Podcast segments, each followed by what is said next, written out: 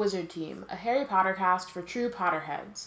Each week we discuss a chapter from the series with all of our knowledge of the world of Harry Potter. Be warned, this is a spoiler heavy podcast. I'm Bayana. And I'm Robin. We're really excited to go through these chapters and discuss all of our thoughts and feelings about the book. Today we're discussing chapter 11 of Harry Potter and the Goblet of Fire aboard the Hogwarts. First, we have announcements and reminders. We want this podcast to be interactive and want to know your thoughts.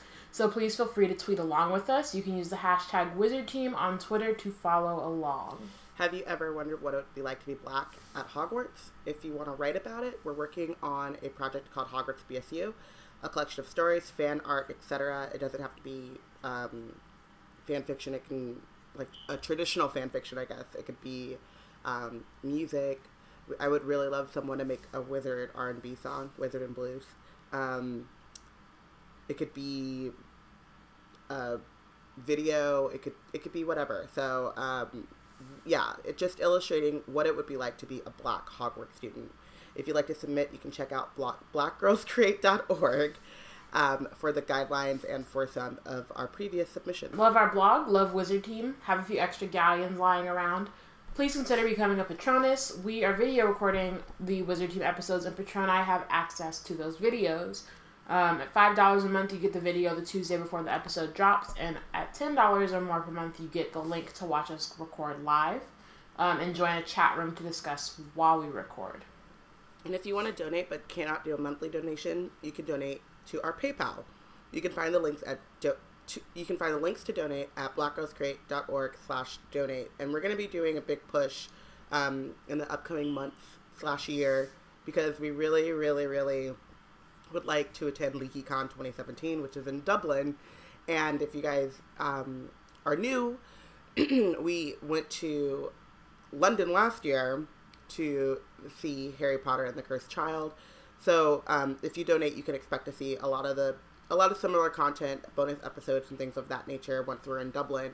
Um, and also, we'd like to do a lot more fun stuff, and a lot of that needs to be done with your help, cannot get done without your help. So, thanks in advance if you have anything to donate. If you would like to support, um, but don't have the funds to do so, or even if you do, please rate and review us on iTunes, Google Play, wherever like you listen to us. Just you can rate and review us, um, and that'll help us get more listeners, more members on the team. Yeah, one team, one dream. Um, also, subscribe to our newsletter. Most weeks, we share nerd news and links for what's been going on. So if you want to be in the know, be sure to subscribe.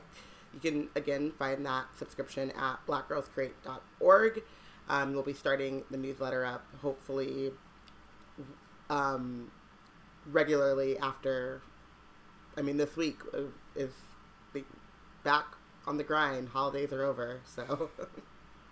oh, the holidays are over. Um, follow us on Twitter at We Black and Nerds. Like us um, on Facebook at Black Girls Nerd Out. And follow us on Tumblr and Instagram at Black Girls Create. Sorry, Black Girls Create on Facebook. I don't know why. Like I read Black Girls Create and then it's all Black Girls Create. It's all Black Girls Um, Create. and then Yes. join our Wizard Team Facebook group so that if you can talk about Harry Potter without the 140 character limit. Yeah. So let's dive into what's been going on with Wizard Team right now. This is our first episode of 2017. So that happened. Yes. Um, new year, new, new things. Um, we don't really have too much to say in terms of like the Wizard Team news. Um, we do No. have a magical birthday. Um, and if you guys want to celebrate it, I mean, you know, next Monday is Snape's birthday if you care about that kind of thing. I mean, it's just, Right. you know, it's a thing to For know. the thing that you want to celebrate, mark your calendar for, you know. Right. Do but, you? you know, if you don't, you don't. I mean, it's just a date. It's another day. Yeah. I don't have much else to say about that. Um, yeah, not very much. So let's just get into chapter 11. Um, right? Yeah, chapter 11. Aboard the Hogwarts Express. So we're finally on our way to Hogwarts. It's been 10 chapters of us doing all these other things. And shit's already gone down and we're not even at school yet. This is really like the first It's weird. um, world building, like the first book that does a lot of world building that is outside of the castle and the school. So we know about the wizarding world, but we don't really know how that works outside of Hogwarts until Goblet of Fire. Um, and it's amazing that. I mean, it's only it's the fourth book in a seven book series, so we're like halfway through the whole story. Um, but we're also at the halfway point of Harry's education, so it does kind of make sense that we're getting more introduced to the world outside of like what he can expect once he's done with Hogwarts. But um, it's just it's crazy to think about how much goes down outside of Hogwarts and how much we learn outside of Hogwarts um, for the first time in this entire series. So last previously on Wizard Team, they got mm-hmm. back from the Wizarding World Cup. Molly was really freaked out because um, all that was uh, reported by one Rita Skeeter was that a dark mark had been seen above the World Cup and that reported bodies had been um, taken from the woods, which was not true, um, and that no one had been caught. So, which was true. Um, which is funny because I wonder like how the Death Eaters who were messing with the Roberts family got away. Like they were so busy about. They apparated. They just ap- they all apparated. What's the dark mark? I guess mm-hmm. yeah. And they didn't. No one followed them because there was a dark mark. More important. You said what? I said and no Aurors or anything followed them because there was a dark mark and they thought more important things someone might be. Well, also, like, I don't know that you can follow people when they're apparating unless you're holding on to them. Well, you could grab at them, right? So there was like a bunch of people. That's um, also. Yeah, you can grab them, but that's also dangerous, and then you end up getting splinched, and then. Yeah, but as an Auror, that's part of your job, right? I don't know. To get splinched? I don't. Not to get splinched, but you know. And I don't think, and it wasn't just Aurors in, in uh, over there too, because I mean, yeah, I don't know how many of them there were, but it was a lot of different ministry officials who may not have the same protocol or whatever. True. Um, so anyway, we get back and we hear up more about the Dark Mark and the Death Eaters. This is the first time that this book is the first time they're called Death Eaters, correct? And they're not just like Lord Voldemort's mm-hmm. followers. Um, and we get to see a little bit more of like the preparation of um, the kids, the Weasleys going to Hogwarts, and and also like just the inner workings of the Ministry and uh, what kind of happens when there's a there's chaos at the Ministry. You know, there's like a lot of um. Sorry, Portia just asked if they could track apparition. I'm not sure.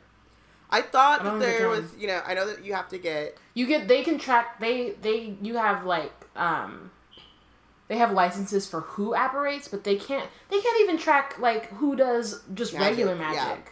Yeah. I, yeah, so I don't know. It's yeah, just... no, they can't track that unless they like hold like in Deathly Hallows, um, like when when they're when the trio's running away from the ministry, yeah.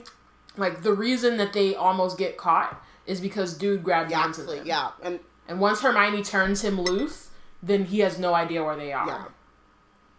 But so they can't track location or like at the same time. Yeah, usually people find and, like when they find people who have apparated, it's because they they splinched themselves, yeah. and they got a call. Like who else are they gonna call to help them out? Yeah. So there's just like there needs to be better law enforcement tools I don't know. It's I mean, we haven't done anything better. You know what I mean? Like we have you have a license to drive. That doesn't mean that we know exactly. You know, hit and runs happen all the time and no one gets caught. So, you know, and it does, also doesn't mean again like with transfiguration just because you need to have a license to do something doesn't mean that people don't do it without a license. Right. So, it's you know um, but so Portia also says, I also imagine that if oblivious children can deduce who the Death Eaters are, people who work with them every day can probably do so as well. I think that there's also just a, a, a kind of you can have suspicions about someone, but it's different to like If you can't prove it. yeah, it, you don't and as a, and as adults, you are hopefully a little bit more uh, careful about being like use a Death Eater when you don't have any proof behind Mm-hmm. it. Um, whereas, you know, Ron, Hermione, and Harry don't have that same moral code.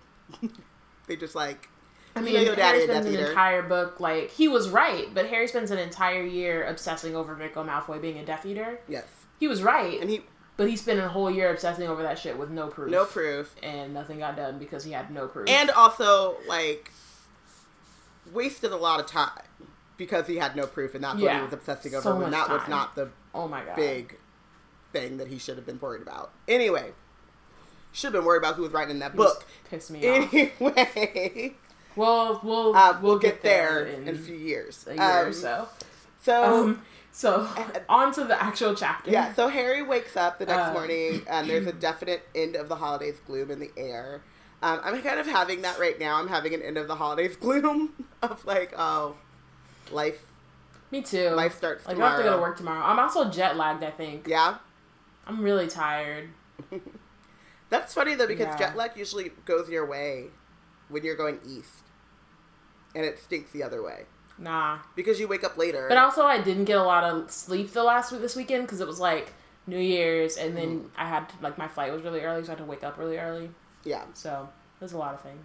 But I do like I do get it usually on the way back here, but I think it's also because like I have to go to work. I like have to get back to my life versus going back home. I'm not doing nothing, so I can yeah. sleep. Um, same. I have to go back to work, and I found myself very tired. Even just like the thought of it today, I was like, I'm gonna go back to bed because this is the last day that I can do that. Um, Right, exactly. So, Harry, Ron, Fred, and George had just reached the first floor landing on their way down to breakfast when Mrs. Weasley appeared at the foot of the stairs looking harassed. Arthur, Arthur, urgent message from the ministry. Harry flattened himself against the wall as Mr. Weasley came clattering past with the robes, with his robes on back to front and hurtled out of sight. When Harry and the others entered the kitchen, they saw Miss Weasley rummaging anxiously through the drawers. I've got a quill here somewhere, and Mr. Weasley bending over the fire, talking to. Harry shut his eyes hard and opened them again. Amos Diggory's head was sitting in the middle of the flames like a large bearded egg. It was talking very fast, completely unperturbed by the sparks flying around it. Muggle neighbors heard bangs and shouting, so they went and called the what do you call them?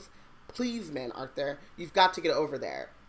Here, mm-hmm. said Mrs. Weasley breathlessly, pushing a, peach, a piece of parchment, a bottle of ink, and a crumpled quill into Mr. Weasley's hands. It's a real stroke of luck. I heard about it. I had come into the office early to send a couple of owls, and I found the improper use of magic lot all setting off. If Rita Skeeter gets a hold of this one, Arthur. What does Mad Eye say happened? said asked Mr. Weasley. Mr. Diggory's head rolled its eyes. Says he heard an intruder in his yard. Says he was creeping towards the house, but was ambushed um, by his dust dustpin, dustbins. What did his dust? What did the dustbins do? said Mr. Weasley, squibbling. Made one hell of a noise and fired rubbish everywhere, as far as I can tell. Apparently, one of them was still rocketing around when the policemen showed up. Mr. Weasley groaned. And what about the intruder? Arthur, you know Mad Eye. Someone creeping into his backyard in the dead of night. More likely, there was a there's a very shell shocked cat wandering around somewhere, covered in potato peelings. But if the improper use of magic lot get their hands on Mad Eye, he's had it. Think of his record. We've got to get him off on a minor charge. Something in your department. What are exploding dustbins worth? Might be a caution. Mad Eye didn't use his wand. He didn't actually attack anyone. I'll bet he left. He leapt out of bed and started jinxing everything he could reach through the. He could reach through the window," said Mister Diggory. "But they'll have a hell of a job proving it. There aren't any casualties." So this kind of goes back into our earlier discussion about like proving magic. Like even when he mm-hmm. like has like possibly shot jinxes, why don't they just look at his wand like they did at Harry's wand? But even then, that doesn't but- necessarily tell you the Yeah. story, right? exactly. And if there's so no one, it's like there's no casualties. You can't prove that someone that it was a cat that just you know what I mean, a shell shock cat, in which in reality it was not. um, And And I mean, like, I think that what's interesting, and I think, you know, I think part of the reason where we get, we're hard on the ministry for, like, legit reasons, and then sometimes I think we're a little too hard on them in that, like, yeah, they use magic, but these ma- magic have like it, within this world has rules. So they like we're like, why can't you just do this? It's like, well, because they're magic, they can't do everything. If they could, then like their lives would be so much easier. And there's no point. Um, so yeah, I think it's just kind of like seeing the parameters and the like limits on their magic as like fantastical as it is, is just like really I don't know, there's limits to it and it can be for like really ridiculous things, but it is what it is, you know what I mean? Yeah, I think um you know, there's something to having limits and it can be annoying, but you do have to like remember that there has to be some things that magic can't do. Like we hear, you know, like you can't bring back the Right. dead, you can't there has to be some of those things because you also need challenges to overcome that you can't just wave a wand and fix. Um, I do think though that when it comes to being hard on the ministry, there are some things that maybe you can't just prove with magic, but just like good detective skills. Um, They just need to be better investigators like- and like be a detective. You know what I mean? It's like it's just like the same. Like and you said it earlier. Like it's the same with like our systems Yeah. too. It's just like just be better at your job, but that doesn't necessarily mean that you're gonna like find some spell that lets you know exactly where this person went at this time. Just do some like investigation. and it might take longer, right? And that was the whole thing about um, Right. It's like follow all of these, all of this proof to its logical conclusion, and none of it makes sense. Um, but you'll get to the truth, as opposed to just being like, oh. That's it. That's the proof, and we're not gonna. Don't poke too, too hard at it because it'll all crumble. But like we got our man and we did it quickly. He was sitting there like he was standing there laughing as they took him away. Like you know, like there and we hear it from Fudge all the time, like, I gotta be seen doing something. They just wanna they want the appearance mm-hmm. of greatness and not doing the actual, work. like Right. right, which is like you know part of politics. Right. um and that's kind of like how it's interesting how like politics sometimes get into gets in the way of like real policy um, Oh, and yeah. actually like solving something um but let's move on Our world this is our happy place Yeah. let's talk about let's talk about mad eye okay, so this, I mean, this is our happy Um, place, but I'm in about to get real um, mental health advocate e right now, so just be warned, guys. that's Um, great no i just don't want to talk about our particular like World. justice and like political system that's all that's the only thing that's like low-key banned Okay. everything else is fair game All right. yeah So, um, all right, I'm offset, Mr. Weasley. He stuffed the parchment with his notes into his pocket and dashed out of the kitchen. Sorry about the Molly. Oh wait, sorry. Before you move on, I have Yes. one thing. Um, sorry, I just rem- I just forgot. Um, so just like really quickly, like we just in terms of like we get this introduction of Mad Eye, and like for one, no one believes him on what he's doing, like on like what he says happened, um, which did actually happen. Um, and then there's the part, just one part that stuck stuck out to me that like if the improper use of magic got their hands on Mad Eye, think of his record. And I'm like, how long has he been? One, my one of my questions is like, how long has he been like not like retired from the ministry? Um, and like, is it to the point where now he's just some like rogue like dude who they're like, okay, you got one more time, and we're gonna put him where in Azkaban? Well, so this goes into the um, my. I'm about to get very mental health advocacy y. Um, Right. Which and is, I actually put too that like I wa- I wrote like they don't have mental health facilities like Well, we've talked about this. uh, Indirect. uh, you know, indirectly about like just child abuse and like there's no, um, or we're not privy to any institu- in, not institutions, but yeah, institutions that like deal with that. Um, or any like anything public or private that is like okay, we need to figure out what we do about abused children because that is not only like not only is it a moral issue but it is a serious detriment to like the exposure of our world and bringing in looping back in fantastic beasts and where to find them and the whole like obscurus um, which we'll get into later too with um, Ariana Dumbledore, like uh, not only do you let these children like sit in anguish and in pain, but then you punish them for what is a logical outcome of abuse, and then Mm-hmm. and then you try to sweep it under the rug. Um, and this is kind of similar to what's happening, I think, with Mad Eye. Um, and we can talk about they're gonna like let's just I want to just cover the Weasleys' ex- explanation of who Mad Eye is, um, and because that will help explain why they're trying to, why Arthur and Amos are trying to like get there and um, help him get off at the slap on the wrist and kind of like save him from the inner workings of the ministry. Um, so, sorry about this, Molly, said um, Mr. Diggory's head more calmly, bothering you so early and all, but Arthur's the only one who can get Mad Eye off. Mad Eye's supposed to be starting his new job today. Aha. Um, never mind, Amos. Sure, you won't have a bit of toast. Um, Mrs. Weasley puts a bit of piece a piece of butter toast um, in his mouth, and he leaves the fire with a thanks. Um, I'd better hurry. You have a good term, boy," said Mr. Weasley. Molly, you're going to be all right taking them to taking the kids to King's Cross. Of course I will. You just look after Mad Eye. We'll be fine. Um, so even like Oh, really? Molly is. Quick, sorry, because you like kind of broke up, so I missed. It just like skipped. Oh, okay. going I was just. I read the. I just want to acknowledge how weird it is. No, I heard you. It's just that it kind of like did a weird thing, so it skipped the part I wanted Mm-hmm. to mention. Um, because Google Hangouts never loved this. Um, but I just want to acknowledge how strange it is that she's feeding this man toast through a fire, yes. and like how that works, and how the toast is not like burnt by the time. You know, like what does that taste like when he Little smoky. leaves? Like, does it have like Floo ashes on it? Is that does that taste that good? Safe? questions. Do you want to eat something with Floo ashes on it? Right. Yeah. Um, questions that need answers, but we don't have any. Um, so, um, yeah. So Arthur at says, "Molly, are you going to be all right taking the kids to King's Cross?"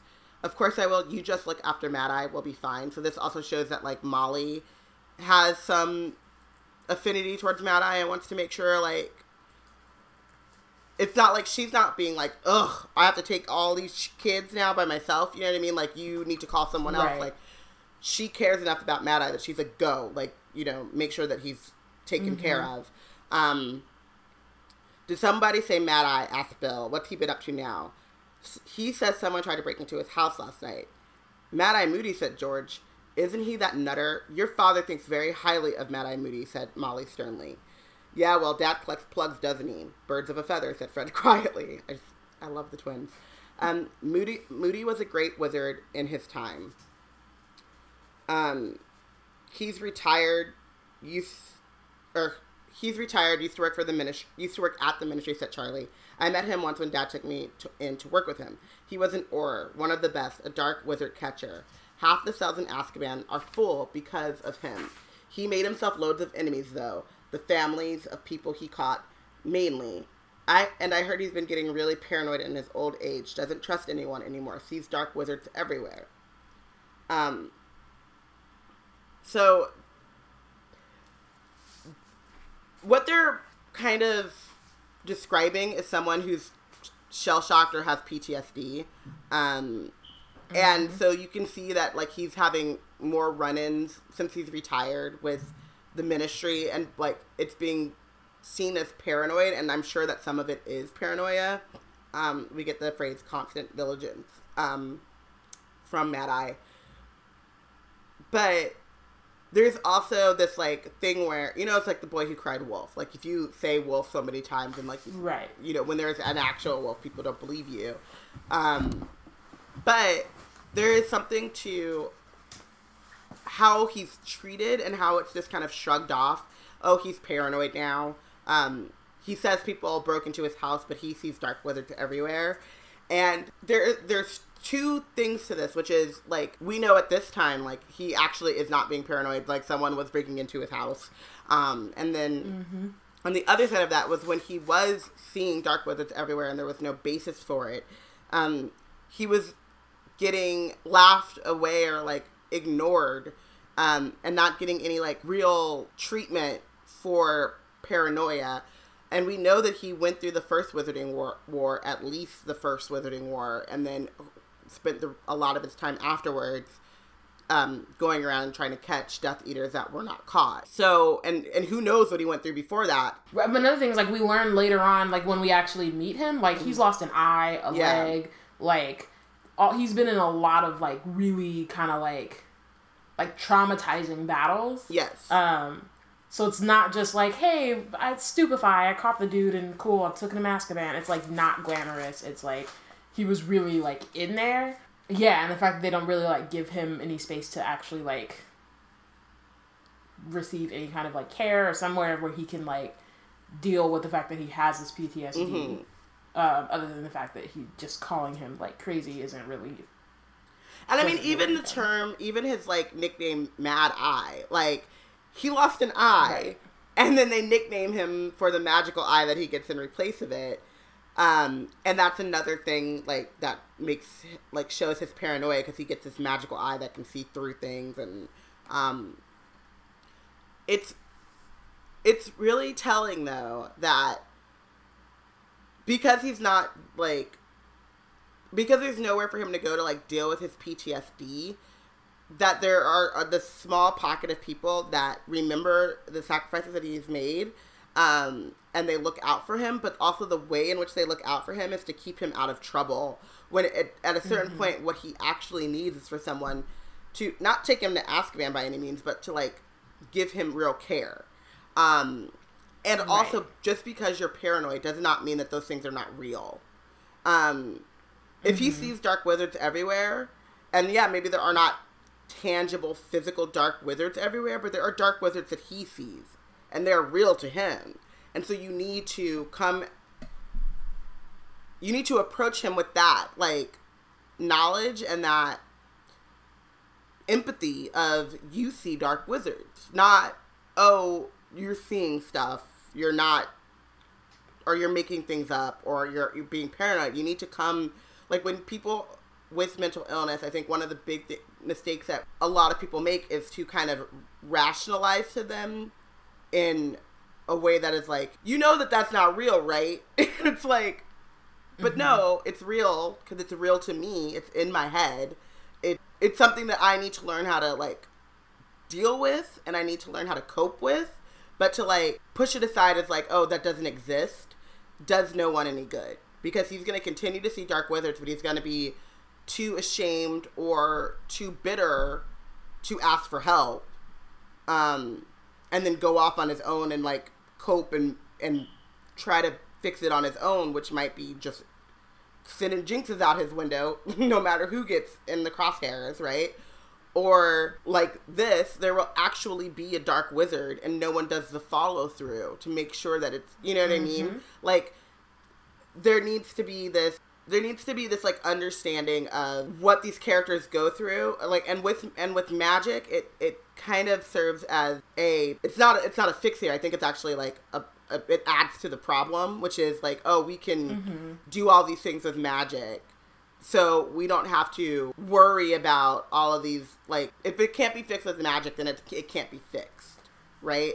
And portia Well, I think that, earlier like- said you know i just want to like drop this in that like part of the issue that they scoff at the muggle way so much that but if they combine magic and regular she's talking about detective work here um Mm-hmm. but if they combine magic and like muggle detective work they life would be amazing like they would if you could, would just do these like small things that like people without magic have learned to do life would be amazing same thing it's like if you combine magic with mental health services Right. or like care and treatment like and it kind of goes like it goes along with like our world. Like okay you like some people need therapy to do things but some people also need freaking medicine and they need that medication. Mm-hmm. And like it's a it's like sometimes it's just a chemical imbalance and so you have to get, take that that medication to get you to a starting point to where then therapy is useful right? And i think that that's one of the things that when you hear about mad eye and like how they talk about mad eye that it's a bigger it like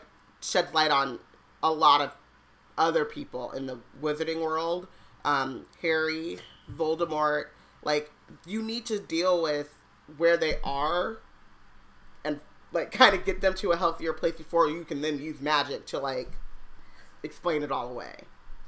So, Well, yeah, and I think that like I feel like I think the Wizarding World and like that's it's kind of the one of the many reasons why these books are so great is like yeah we had like clearly they have these issues and like it's not changing um but putting magic in there in a way actually kind of like kind of magnifies the issue as a or at least is like an interesting reflection of like our own society because we don't have magic and we have these issues and they do have magic and they still have these issues.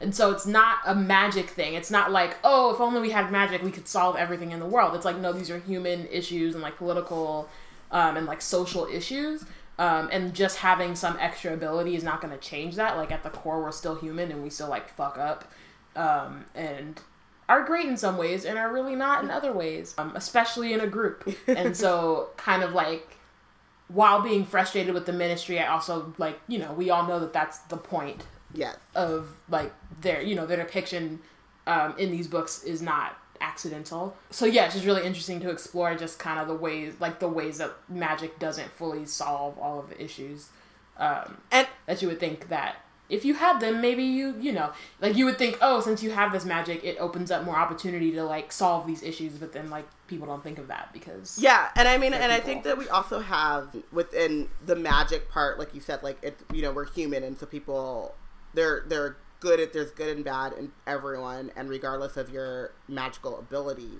they're good and bad, and um, and so like Charlie recognizes that he's that Mad Eye has made a lot of enemies. That doesn't mean that those enemies are all dark wizards, but like you see with Draco when Lucius later in the spoiler heavy guys, but later in the series when Lucius gets locked up, you see how that affects Draco. And so like mm-hmm. these people who very well their their dad could have been a Death Eater was just their dad. You know what I mean to them, you know, or you know, like to Draco, Lucius Malfoy is not a bad guy. Lucius Malfoy is the hero. Mm-hmm. So you're making enemies of people, and that like is turning them like so you don't know what these other people are capable of.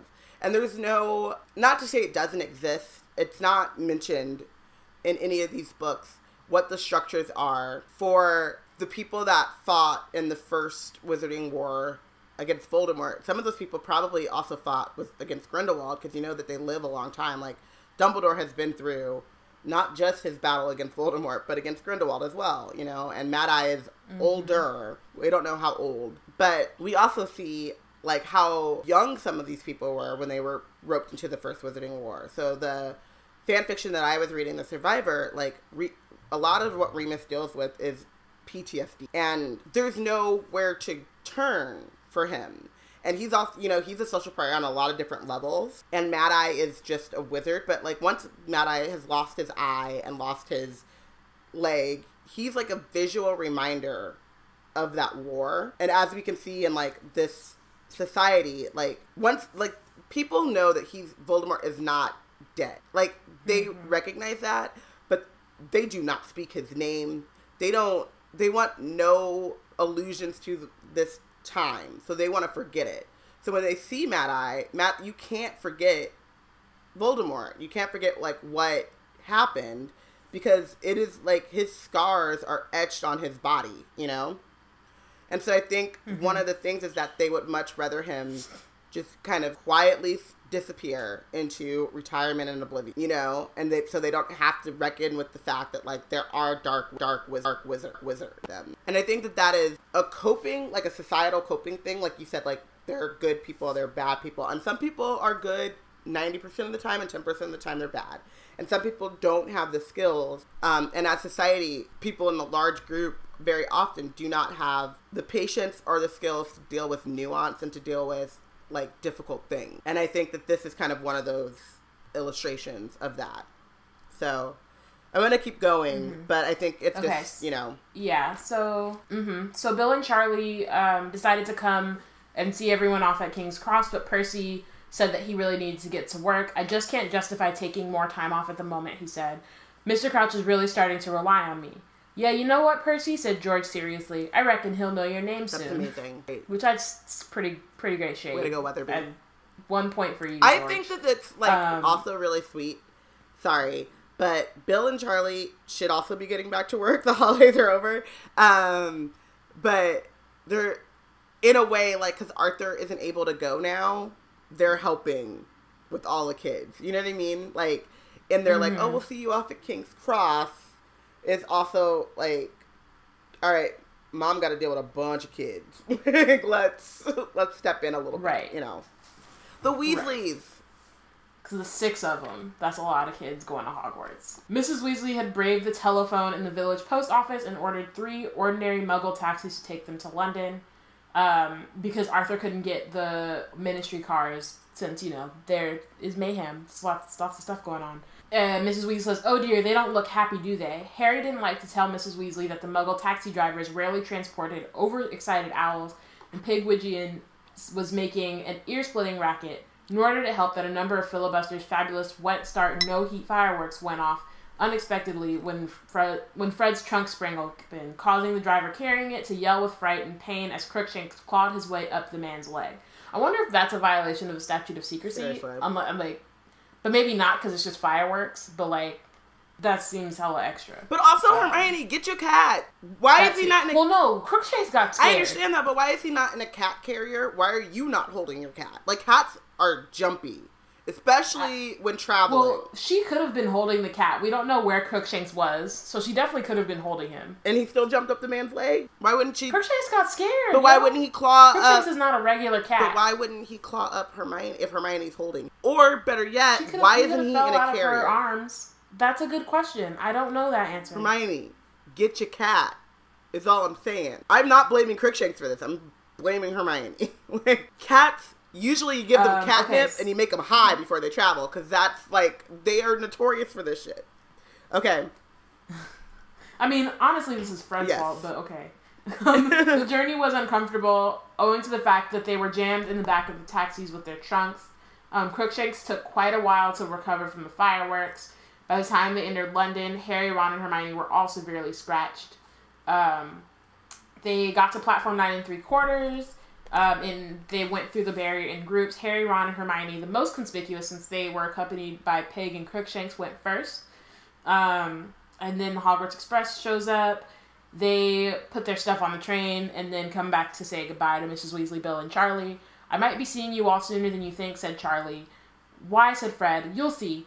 Just don't tell Percy I mentioned it. It's classified information until such a time as Ministry sees to fit to release it after all. So adorable. Um, I love that they just be like making fun of him even when he's not there. That's such a classic. Yeah, but also um, Charlie hugging Ginny, and they're just like I just love this family. It reminds me of our family. The like, Weasleys are pretty yeah. amazing. Yeah, I sort of wish I were back at Hogwarts this year," said Bill.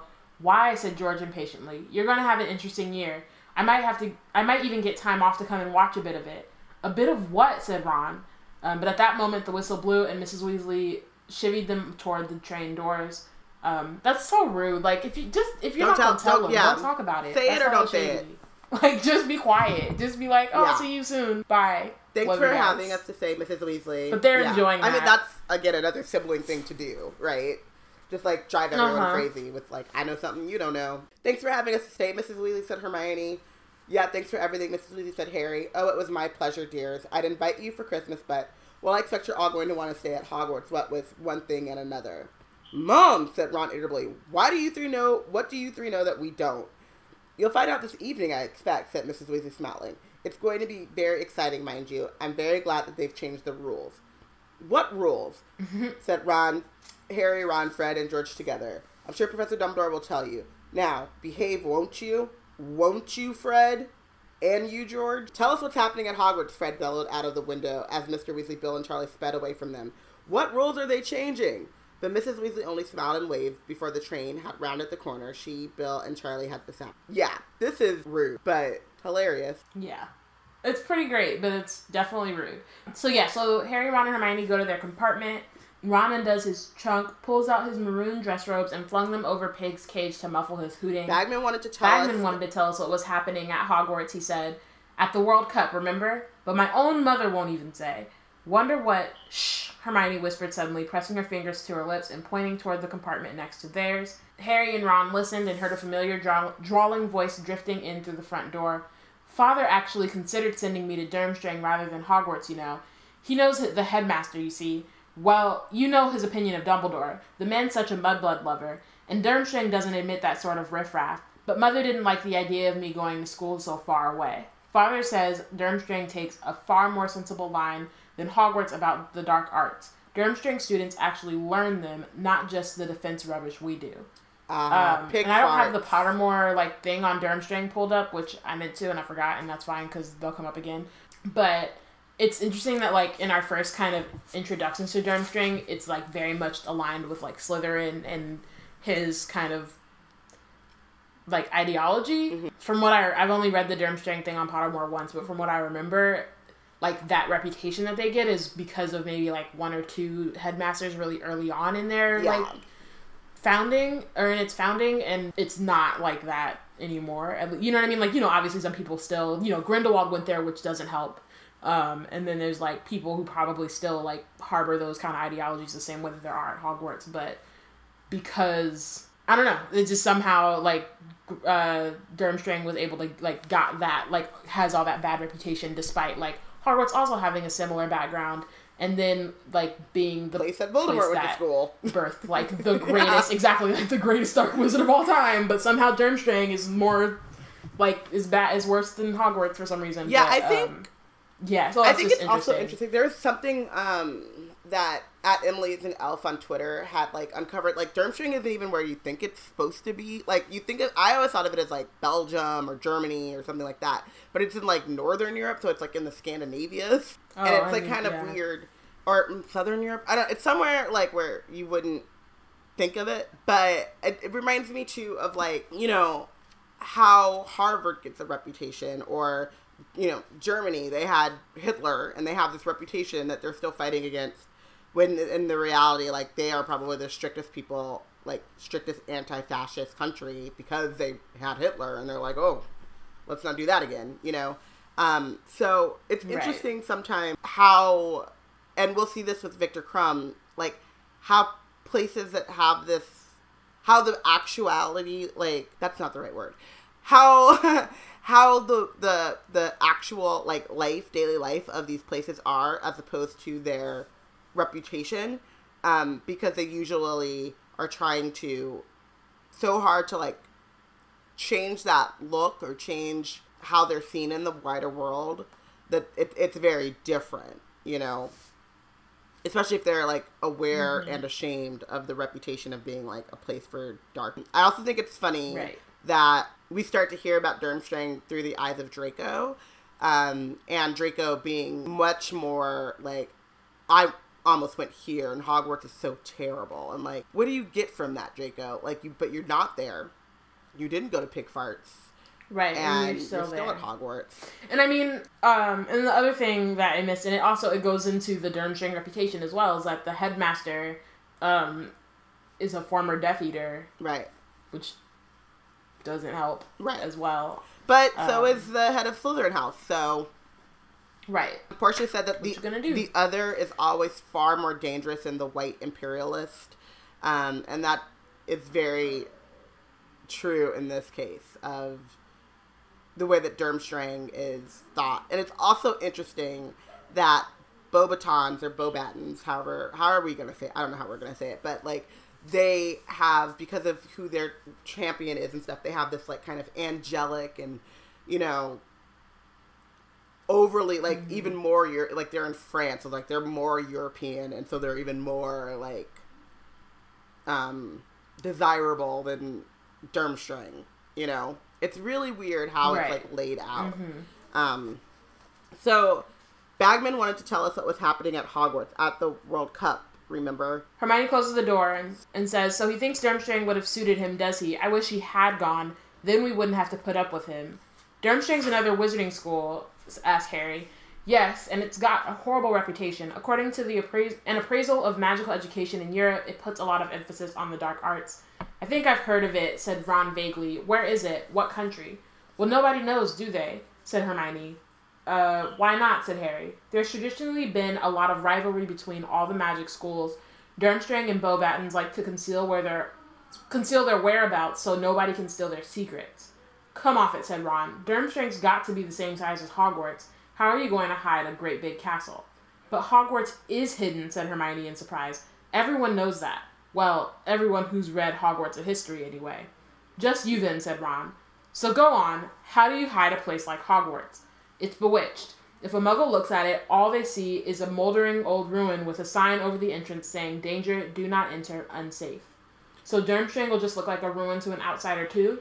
Maybe, said Hermione, shrugging. Or, or it might have muggle repelling charms on it, like the World Cup Stadium, and to keep for, um, foreign wizards, wizards from finding it, they'll have made it unplottable. Come again? Well, you can enchant a building so that it's impossible to plot on a map, can't you? If you say so, said Harry. But I think Durmstrang must be somewhere in the far north, somewhere very cold because they've got fur capes as a part of their uniform. Ah, think of the possibility, said Ron. It would have been so easy to push Malfoy off the glacier and make it look like an accident. Shame his mother likes him. I like in addition to the info dump, I also just like this passage for like the characterizations and like like the mm-hmm. way that Harry, Ron, and Hermione kind of play off of each other and like ha- the way they like have conversations, I guess. Um, where like Hermione's like, "How everyone knows this," and Harry's like, um, mm-hmm. "Sure, great," and Ron is like, just quips. I think it's cool though that too that yeah. Harry is like interested, but not interested enough to read it in a book. I've always loved that about Harry because yeah. I'm kind of the same way. Like I'm like, oh, we're talking about something new I can learn, and then they're like, why didn't you read this in a book? And I'm like, because you could tell me. like, not that I don't love to read, but you know, if I could get the information from someone else, why not? It's it's it's very interesting that with with these schools that we we hear, and I, I you know what it was? I always thought the Durmstrang was Russian, like in Siberia. Mm. Also because of just the way that they kind of look in the movie, but it's like in Northern Europe or something. I don't know. Yeah. But I think that this is really interesting too because it goes to show like the differences in the wizarding world that it's even like these schools are even like unplottable from foreign witches and wizards. So like they don't even want uh, outside magical people to really ha- know what their where their schools are, what they're really doing in those schools. Whereas like we hear about the fact that like Bill was gonna go to like a, to study abroad, but couldn't afford it, and like in Brazil. But what does that look like then? Because it seems like okay, when I wanted to go to like when I wanted to look into doing study abroad, I went to the study abroad office at Indiana University, and there was a whole list of things that I could do with my major and where I could go, and like what it would take, and also like where the schools were located, what the populations were like, like what the ethnic breakdown and like all of these things were, and like the main, like would I be having classes in English or would I be having classes in a different language, and like you could find out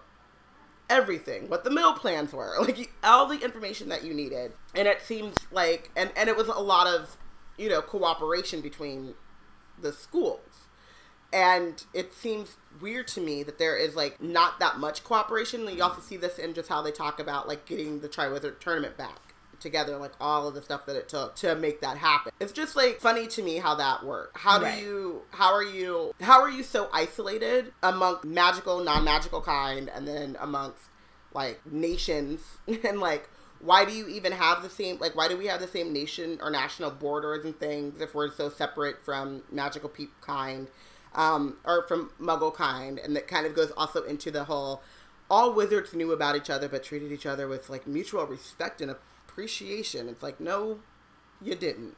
like if you did, you would know where their schools were, like, at the very least. Right. You know. Interesting. The rain became heavier and heavier. Um, as their train ride. Oh, go ahead. Okay, sorry. The rain became heavier and heavier, and the lunch trolley came rattling along the corridor. Harry bought a large st- stack of cauldron cakes for them to share. Um, several of their friends looked in on them as the afternoon progressed. Seamus Finnigan, Dean Thomas, and Neville Longbottom, a round-faced, extremely forgetful boy who had been brought up by his formidable witch of a grandmother.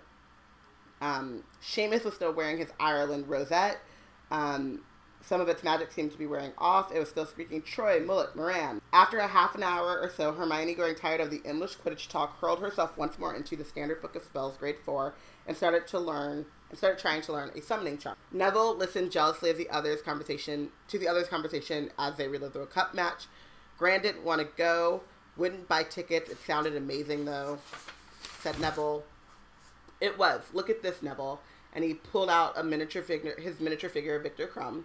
We saw him right up close as well. We were in the top box for the first and last time in your life, Weasley. Draco had appeared, um, and behind him stood Crabbe and Goyle, his enormous his enormous thuggish cronies, both of whom appeared to have grown at least a foot during the summer. Um, don't remember asking you to join us, Malfoy said Harry coolly. Weasley, what is that? He said, pointing to Pig's cage.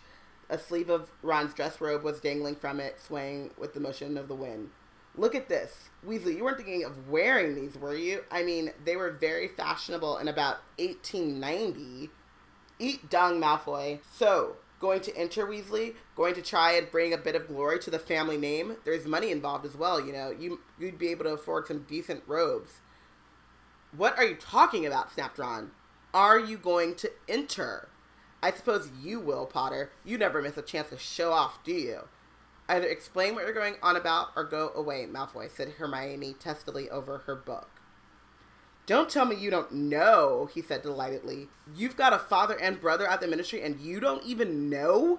My God, my father told me about it ages ago. Heard it from Cornelius Fudge, but then father's always associated with the top people at the ministry. Maybe your father's too junior to know about it, Weasley. Yes, they probably don't talk about the important stuff in front of him. Laughing once more, um, Malfoy, Crabbe, and Goyle disappeared. I don't know how I feel about that. What do you mean? I feel like, on the one hand, like the Weasleys follow the rule, you know, and so Right. it makes sense that he doesn't know, and it also makes sense that Draco would use him not knowing as a way to bully him. But it also Mm-hmm. kind of comes across as like I don't know. I just I feel like with with Draco there is this characterization of him that is just it's a little off sometimes. Like yes, you're the bully and you're and you're like you live to like be their antagonist or whatever, but you also are this like very privileged child. And it's so in certain ways, like I think of like Blaise Zabini who just like doesn't associate. Like he just like he can't deign to like spend the energy to make fun of Harry and them. You know what I mean? And it feels like Mm-hmm. it's sad because I always felt like Draco and Blaise eh, like should have been better friends and like it feels like Draco doesn't have any friends and he's so insecure um, that he's out these confrontations with Harry and Ron to like reinforce that he's better than them. But Harry, Ron, and Hermione also have this high emotional EQ that it doesn't seem like they should allow him to get to them. Like, I feel like they should be like, oh, he's just sad. oh, he just needs that Well, hug. no. See, I think I think that that I don't I don't think I wouldn't I don't think so because at this point, like I'm sure, and I, and also also you said Ron Ron does not have an No, Ron does not. Sorry. at all. Harry and. Hermione. Um, Hermione, maybe, but I al- and with Harry, like, sure he might know that in his heart or whatever. Like he might know, like, yeah, Draco really just wants attention. But if he's, but Harry has a temper. And so that's not really like if you don't if he doesn't like him, he doesn't like like he mm-hmm. already knows what Draco's about and the fact that like but like besides him being insecure, he's also like he's all about blood purity. He's called his be- Harry's best friend a racial slur like countless times. He's he's super classist. So just even just because he's sad or like doesn't have friends or is insecure doesn't negate those Yeah. things. And I don't think that and then also just factoring in Harry's own characterization and he really while he might have a like high emotional like like a high EQ or whatever as you were calling it, like he only really cares if they're if about that if the people are his friends. Like even if he notices it, he's not gonna say anything if like he doesn't like the person or if that's not. Well, I mean, well, he what I mean? does he doesn't do. care. I guess, And I, guess don't that- think that that makes Draco's characterization weird. I think that Draco's character- characterization is pretty like consistent and makes a lot of sense, like for the way that he was raised and like you know he's an only Yeah. child.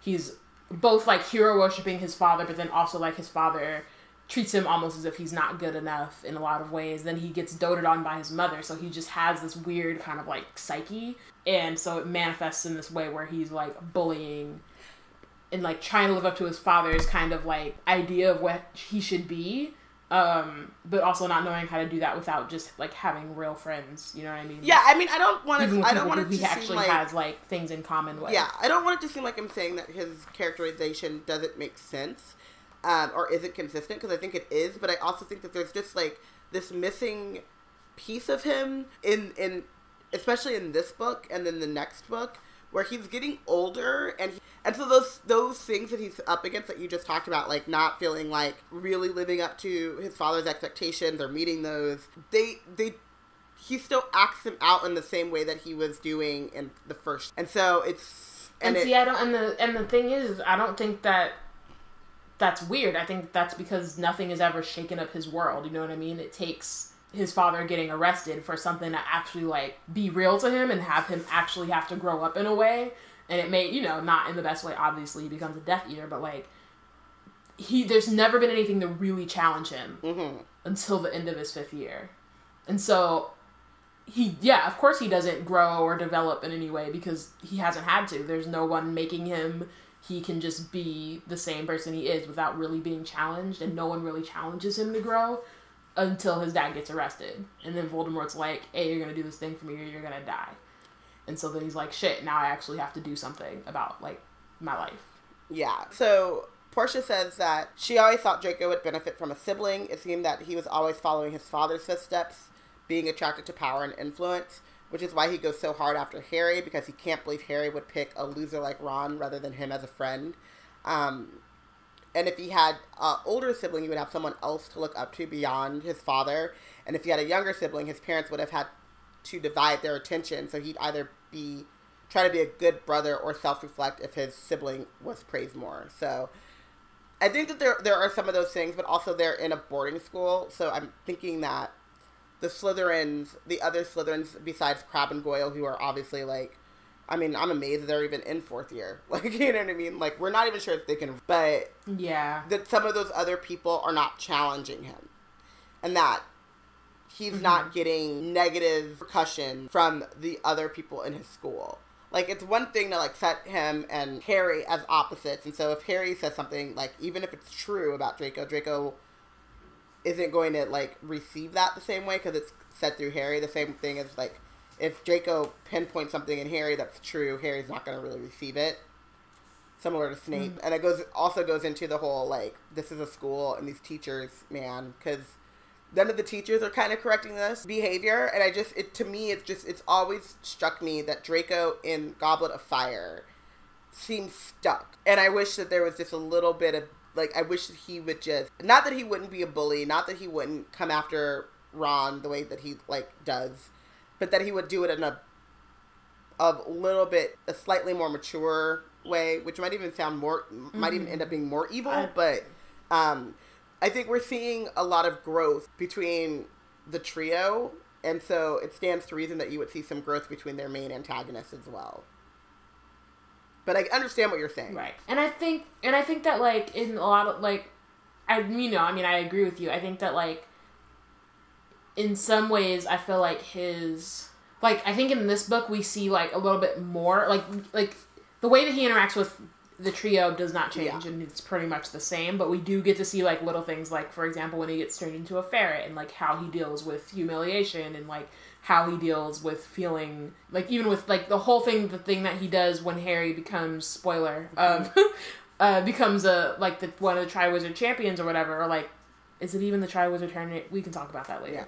Um, is it even the Triwizard tournament if there's four people in it? But the things that he does is like one to get attention. It's not just because of Harry and like he's jealous, but it's also to get attention. So we get like I get what you're saying in that we don't get any like it's not really evolving. We just get like more of the same. Yeah. And it kind of like it does show us who he is as a character, and it does become a little bit more three dimensional. But it's not like he's moving forward. Yeah, that's that's my, and that's kind of just yeah. like that is the thing about this scene that squicks me the wrong way. Because like, okay, so let's finish up this chapter. But Ron's reaction and Her- and Hermione's reaction to what Draco says, like I think shows their growth.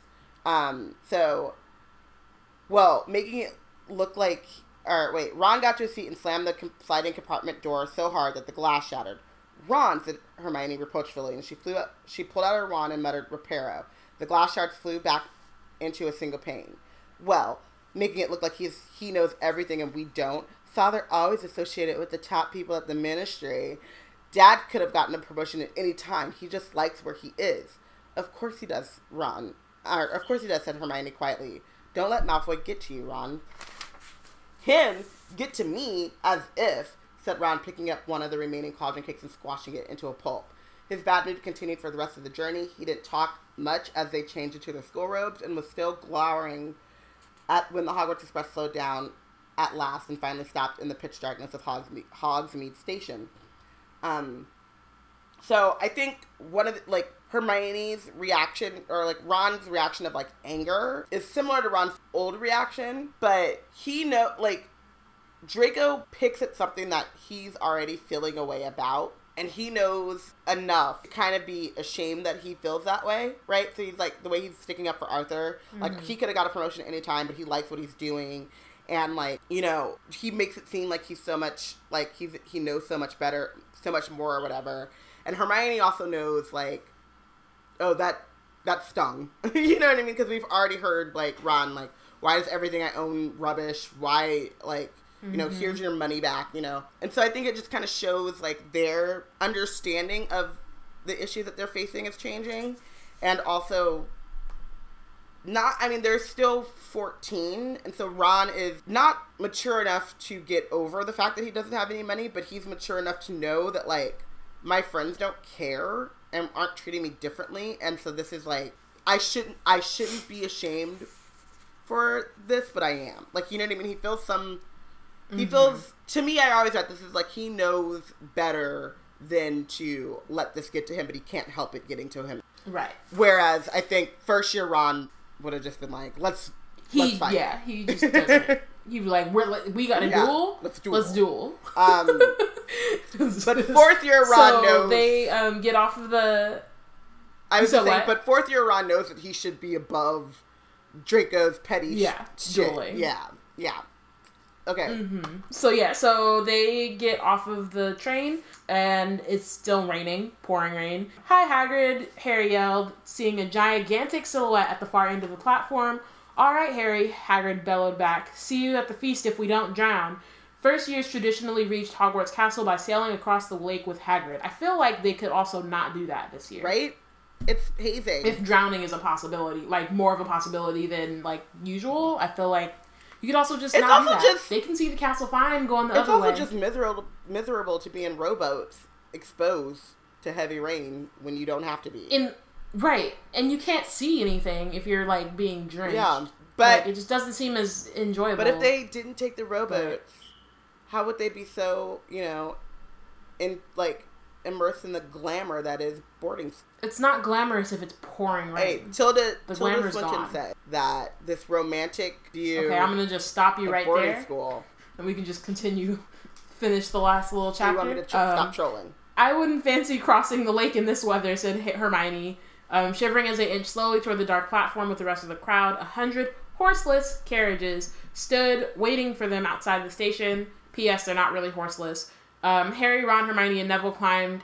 Sorry, I was just gonna say you did you did air quotes like like this isn't a podcast. The only one that could see your air quotes I know. Portia.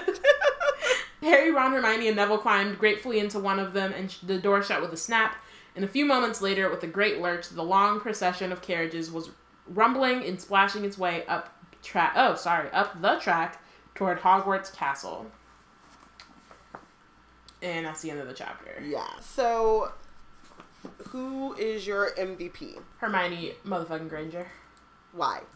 because I think really specifically it's because of the like little spiel that we get about the wizarding schools. I just like when Hermione has I mean, and then also there's another part where she's like teaching herself the summoning charm. That's like not a thing that they, you know what I mean? She's just in the in the on the train teaching herself spells and shit.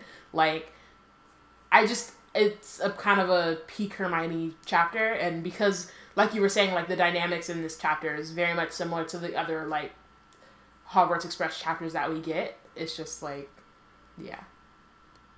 Yeah. Um, I love, and I'm gonna just like point. I love the the the the thing about Hermione in this chapter that is the most like me is that whole like, oh, y'all are talking about something I no longer care about. Let me pull out a book and keep myself busy. Right. I love that. I and this is not Hermione's fault. This is J.K.'s fault. I have a thing about expository dialogue. It bothers me. Like it just like no one talks like that even though Hermione does talk like that, and she does a good job of like making it natural for Hermione, it just like it bothers me. like I know what you're doing. like, Why can't you just tell us about Durmstrang and all of that stuff when they announce the Triwizard tournament? yeah, I hate that. And that's like the biggest part of Hermione this chapter. So But I think that part of the reason is so that they don't have to do all of that when you know what I Oh. mean, so that we already know who these people are before we. I am not. I am even just. more, I am. like- Lit- I'm just saying. Robin pet peeve. I'm not. I am like it. It could be. No, and I get it, and I think that like in some instances it does it gets on my nerves too. I just think it works in this particular one. yeah. But then also like I feel like if she hadn't done it then, like you know what I mean. Like they mentioned Beauxbatons earlier too. It's like it kind of just seeding it so you don't have to Do, uh, have a like ridiculous. ridiculous you know she can do an info Yeah. dump. we We- know, but it's like a situation where she doesn't have to. Yeah. So I I was waffling the whole time because I you know well one I have two MVPs. Charlie is an MVP. He's in the chapter. of course, Um, always. But then I was just waffling again like around MVP. I didn't really know, and I decided on Arthur because I think even though he doesn't say much in this chapter, he kind of sets the tone. It was like Arthur or Molly, and I wasn't really sure, and I changed. I reserve the right to like go back and change my vote later if I feel some type of way. But setting that tone for looking out for people, and it also like the when I was rereading this chapter this time, it reminded me a lot of the fact that like Molly and Amos Diggory and Arthur and Mad Eye, they were in the original order together, and so they have this like affinity. Molly well, wasn't. Oh no, but her brothers were. Yeah. But they have this affinity for him, and they have this like solidarity with Mad Eye, and I think that has whether or not he has been explicit in passing that down to his sons and to his family, it has passed down to them. Mm-hmm. You know, like Fred says, like, "Oh, what's that old nutter?" Or Fred or George, one of the twins says, calls him a nutter, and like Molly, like snaps back, like your father thinks very highly of him, which means that you should think very highly of him. Like, you know, we don't give our Mm-hmm. approval willy nilly. if if we did, you would be hanging out with Luna Lovegood, and Xena Xenophilius would be over here all the time because they're neighbors, and Amos would be over here getting tea all the time. But I gave him some toast told to ask him to keep going. You know. But yeah. I think that as we are getting to we're we're we're really starting to we're getting really close to like Ron at his biggest problematic self. I mean, I don't know, man. Prisoner of or yeah, Prisoner of Azkaban was pretty rough for him. I know he has a he does have a stretch in this one though. I don't know. I think His teenage I mean, his teenage years, he's tripping. I feel like 14? I feel like though I still I don't know why, but I still am just like he was tripping in Prisoner of Azkaban, but Hermione's cat was doing too much, and she was not like adequately taking responsibility for that. I'm not ex- like uh, bad but- behavior on both sides, but Ron, but but Ron's situation was not fully that No. though. He was he was doing he a was lot. doing a lot. He was. I'm. I, He yeah. I'm not excusing it, but I think that in this situation, and he was, he was okay. No, you know what? As I'm about to say this, you're right. He was like, "You're right, you're right," and I'm taking it back. But with the, with Prisoner of Azkaban and with Goblet of Fire, like he is taking his emotional frustrations out on people, on his friends who were telling him, like, this is not true. Like, I did not do mm-hmm. this. Like, and he won't because he's so frustrated with his lot in life and because he's so worried about feeling bad for himself, he's not listening to that. and like that's the thing, like even when Hermione was tripping, and like even in this situation when he when like spoiler or whatever, when Ron and Harry get into their argument, like Harry's also tripping. Yeah. But Ron is just like so deep in his feelings that it just he's just like really channeling his inner Drake. even more than it needs to be. just all up in Yeah, that all up in that hot cocoa fillings. Um, I Mm-hmm. I think that the reason and so all of this to say the reason why I ended with Arthur, but maybe it should be Arthur, Molly, and Charlie, is that even with all of that, there's something innately in Ron that Harry and Hermione know is worthwhile and know that once he gets he comes back to himself is go- like he is a friend to have. Like it's not he's not someone that you just cast aside. And when you're 13 and 14 mm-hmm. and your friends start tripping like it is so easy to cast them aside. And like i'm mm-hmm. never talking to them. And ron also when he comes back into himself and is like oh i was tripping. Like he you know like he shows his loyalty and he shows And it's just a very Weasley thing. We can go at it. We can not like each other. You can be super annoying, Amos. But when you come in my fire at whatever o'clock in the morning, I'm going to hear you and I'm going to like be there. And I and that little scene to me is just like a very great encapsulation of that those Weasley traits, you know? Mm. So Portia, it made Bill and Charlie the MVP for being charming older brothers and escorts. Points to older siblings. I don't really love all the whoop, whoop. older sibling love slash Charlie love. I need you to back up off. She can't. Nobody can make him MVP just for being. She didn't even say he was. She called him like charming. none of that was a sexual she, reason. Like none of it was attraction. She called him charming. It was all just like shout out to him for being a good older she sibling. She called him charming. I'm gonna need you to back up off my boot. Nobody cares about Charlie Robin. She called him charming. Like no one. And I'm just gonna. I just wanted to let her know. Like we fam. Even if she, even, I love Portia. Somebody can be charming and still not. Nobody cares about. Nobody cares about Charlie Robin. I care. You don't need to Charlie. Who did you binge? So I binged Draco for being Draco. I also think like same. And I, I call me weird. I just like I'm like you can still be a bully, but just be a bully with some growth. I don't. I just need you to not come with the same old like insult. I need you to step your insult game up, some son. Like we're doing He's this again. Not creative. That's why it takes him so long to get uh, Dumbledore in that spot that he got. Him. Right. So Portia also benched Draco for being a spoiled brat, and she benched the Ministry for being for enabling the anti-mental health mindset and constantly bumbling wizard justice system. Maybe wizarding society itself for not holding the ministry accountable for these and other major issues. Yeah, I I have issues with. I really want. Okay, I know that she's listening. Or she may or may not be listening. But Maggie Brevig at Muggle Brevig, I really want talked about public and private sector in the wizarding world and like where and how we can do better with i want that conversation because i just that it i will always bring it up as someone who suffers from mental health issues and so it speaks strongly to me but i also think everything about the ministry like we've talked about is all about upholding the statute of secrecy so in these in these ways in which they're obviously messing up like the outcome always is like a huge violation of the statute of secrecy. Mm-hmm. Like mm-hmm.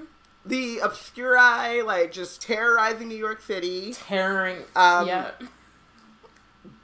The you know blowing your aunt up and having like un, you know, mm-hmm. and then with having Death Eaters leave, just walk out of Azkaban and take over someone else because you aren't you're I it, like it just getting like not taking care of mental health is the reason why Voldemort comes back, but also not taking care of mental health is the reason why Voldemort is Voldemort in the first place. Mm-hmm. So. Yeah, I mean, and, and like we can go on forever yeah. about this, and so we should probably wrap up. But I will say that like it's always interesting and again like it's our happy place or whatever but it's just a similar thing with like politics in our time like in the muggle world where what people say they want to prevent and what they actually end up doing is like two different things right. you know what i mean and like oh if we like take away this and it'll make people work harder and then they won't like whatever or like that it just sorry that like was really vague or whatever but for example like not increasing minimum wage right and saying like, oh, that's supposed to be like a temporary job and you're supposed to move up into another job. But if that's not happening, then you're just increasing poverty and you're not actually solving the issue that you say you're trying to solve. solve. Where like in the same with this situation where like they're gonna criminalize Mad Eye for violating slightly the statute of secrecy because he supposedly like, you know, exploded some dustbins or whatever versus actually looking at his real like issue of PTSD and being like, oh, maybe if we like